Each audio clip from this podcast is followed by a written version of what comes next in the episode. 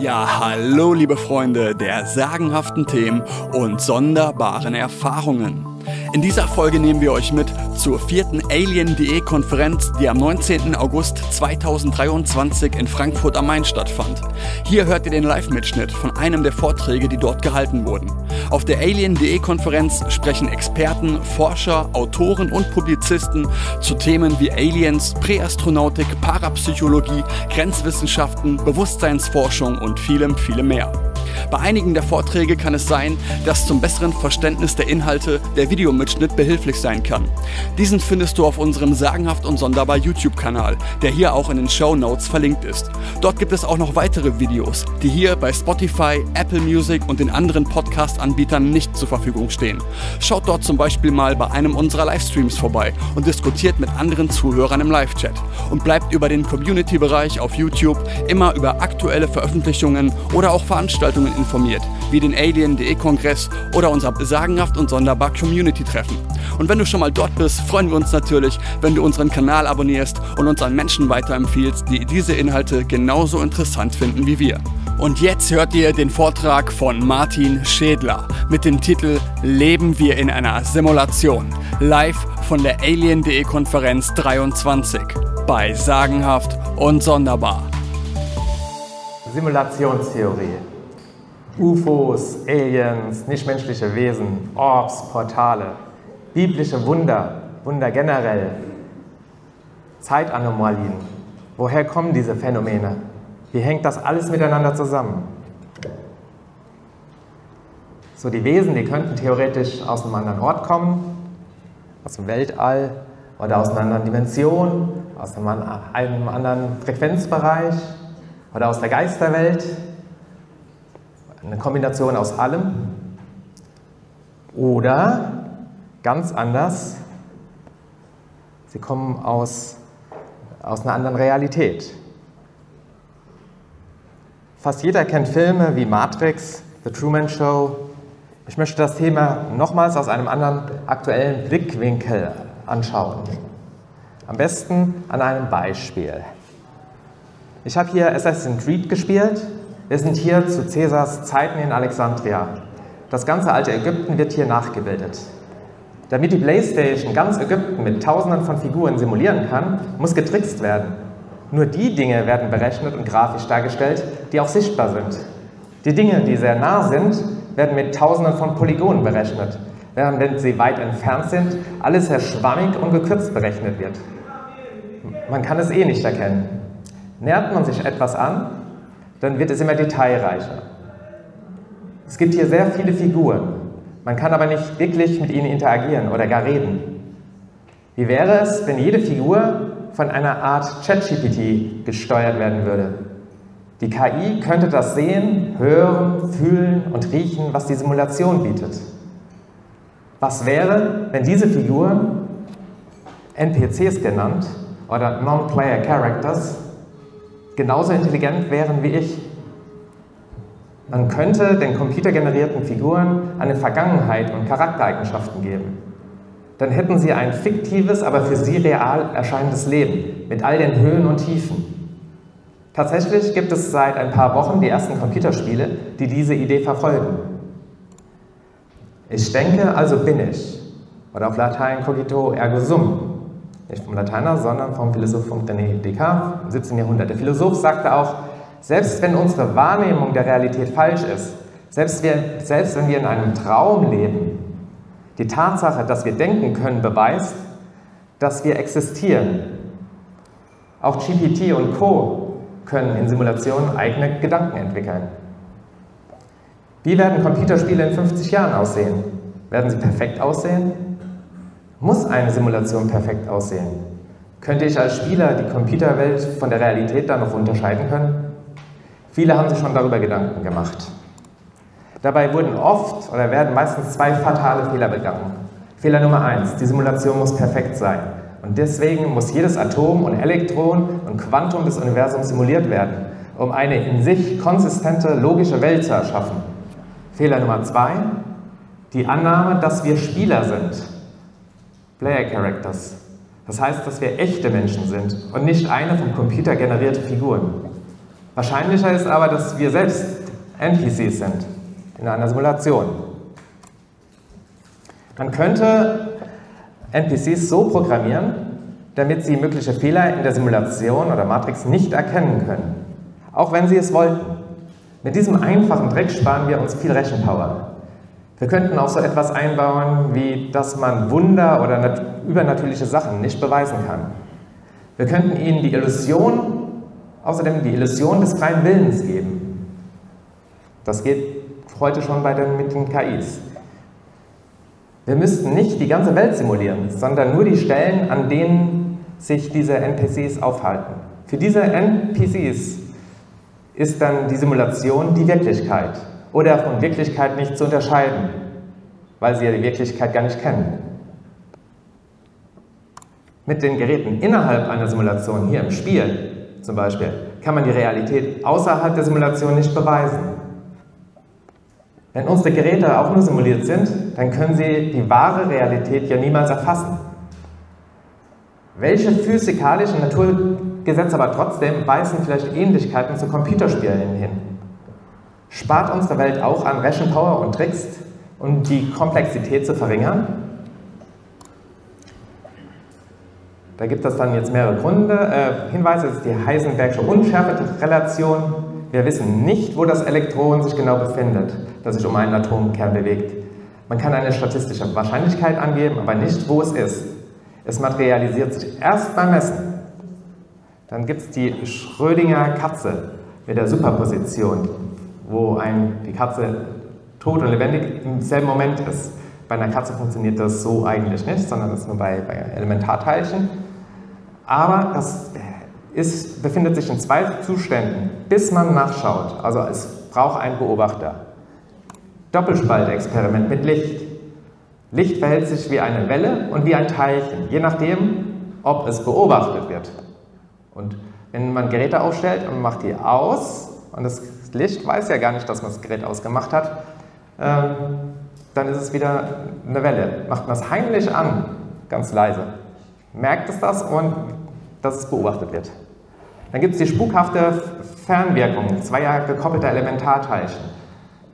Zwei gekoppelte Elementarteilchen stehen dann über fast unendlich große Distanz in Verbindung. Misst man den Spin, die Drehung eines Teilchens, muss das gekoppelte Teilchen in dem Moment den umgekehrten Spin, Drehung materialisieren.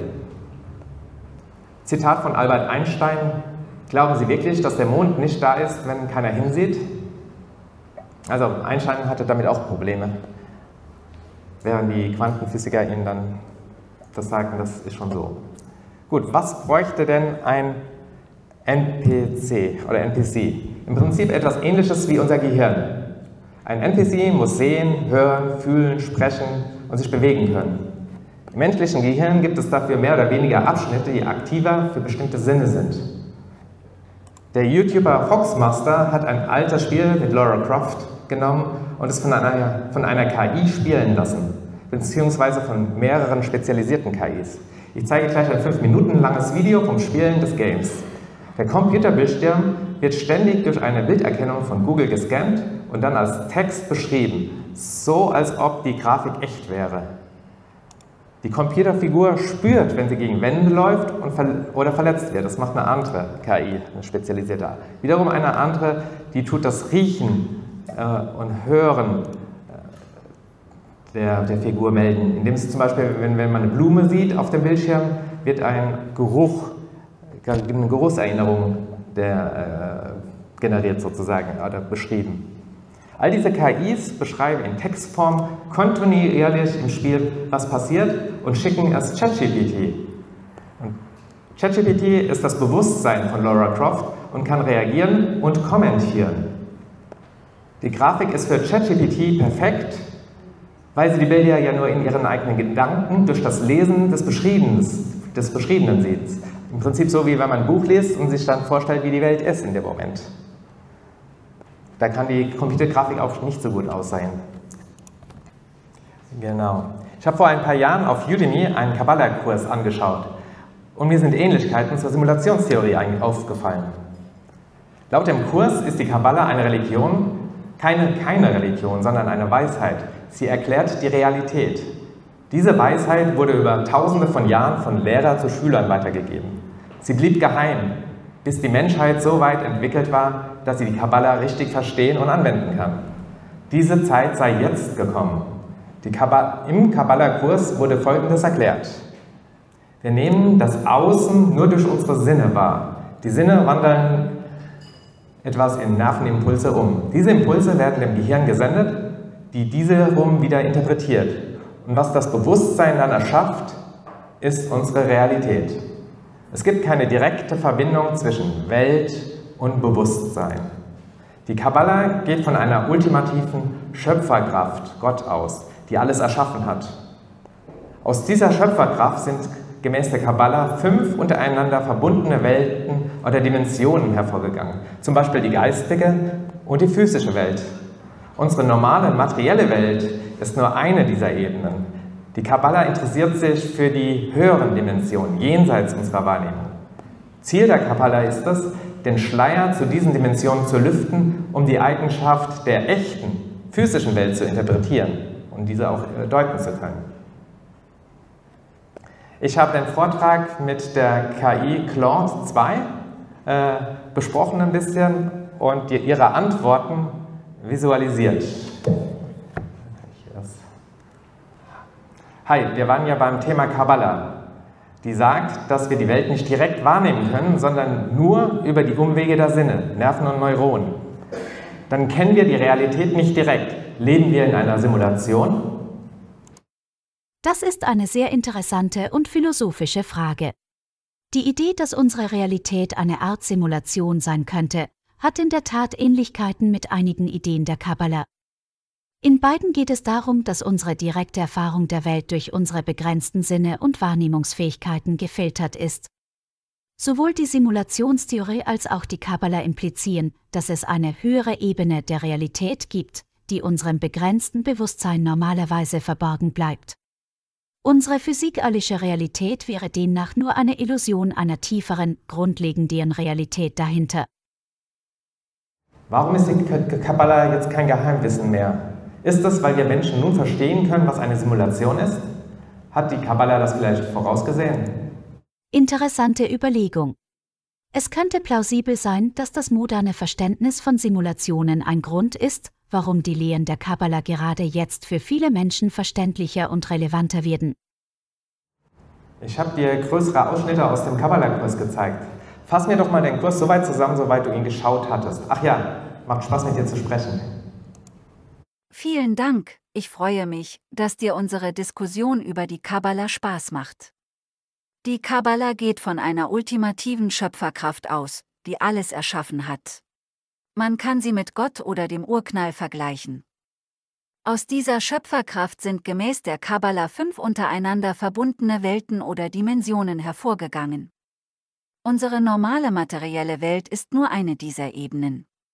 Die Kabbala interessiert sich für die höheren, verborgenen Dimensionen jenseits unserer sinnlichen Wahrnehmung. Ziel der Kabbala ist es, den Schleier zu diesen tieferen Dimensionen zu lüften. Hm. Kann man das auf die moderne Simulationstheorie umdeuten?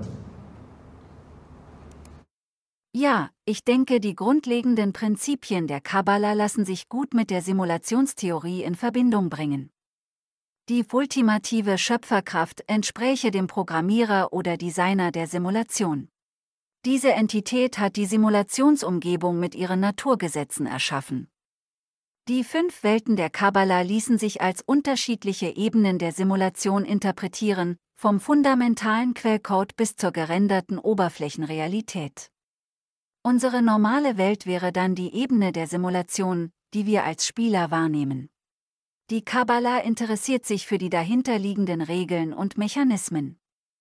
Die göttlichen Gesetze in den höheren Ebenen entsprechen dem Quellcode und den Algorithms der Simulation, welche die Abläufe in der simulierten Welt bestimmen. Das Ziel der Kabbala, zum Ursprung vorzudringen, ließe sich übertragen auf das Ziel, die simulierte Natur unserer Realität zu erkennen und vielleicht sogar mit dem Designer in Kontakt zu treten. Ja, super. Danke für das Gespräch. Wir sehen uns später. So. Chat. Ja, jetzt komme ich zum Ende. Also wichtige Punkte für mich waren so ein bisschen, mit Geräten innerhalb der Simulation kann man die Welt außerhalb nicht erfassen. Das ist schwierig. Die Illusion des freien Willens kann man auch den äh, computergenerierten Figuren geben. Die glauben, sie haben freie Meinungsäußerung oder können bestimmen, wie, wie sie leben wollen. Unsere echte Welt nutzt Tricks, um Berechnungen einzusparen. Und es gibt jetzt, neben der Kabbala gibt es noch andere Mythen und, und, so weiter, als ich geschaut hatte, also auch im asiatischen Raum und so weiter. Ähm, ja, also das ist auch keine neue Theorie, äh, das Ganze. Aber jetzt halt durch KIs ist das halt äh, nochmal sehr aktuell geworden, würde ich sagen. So, und jetzt kann die Simulation beendet werden.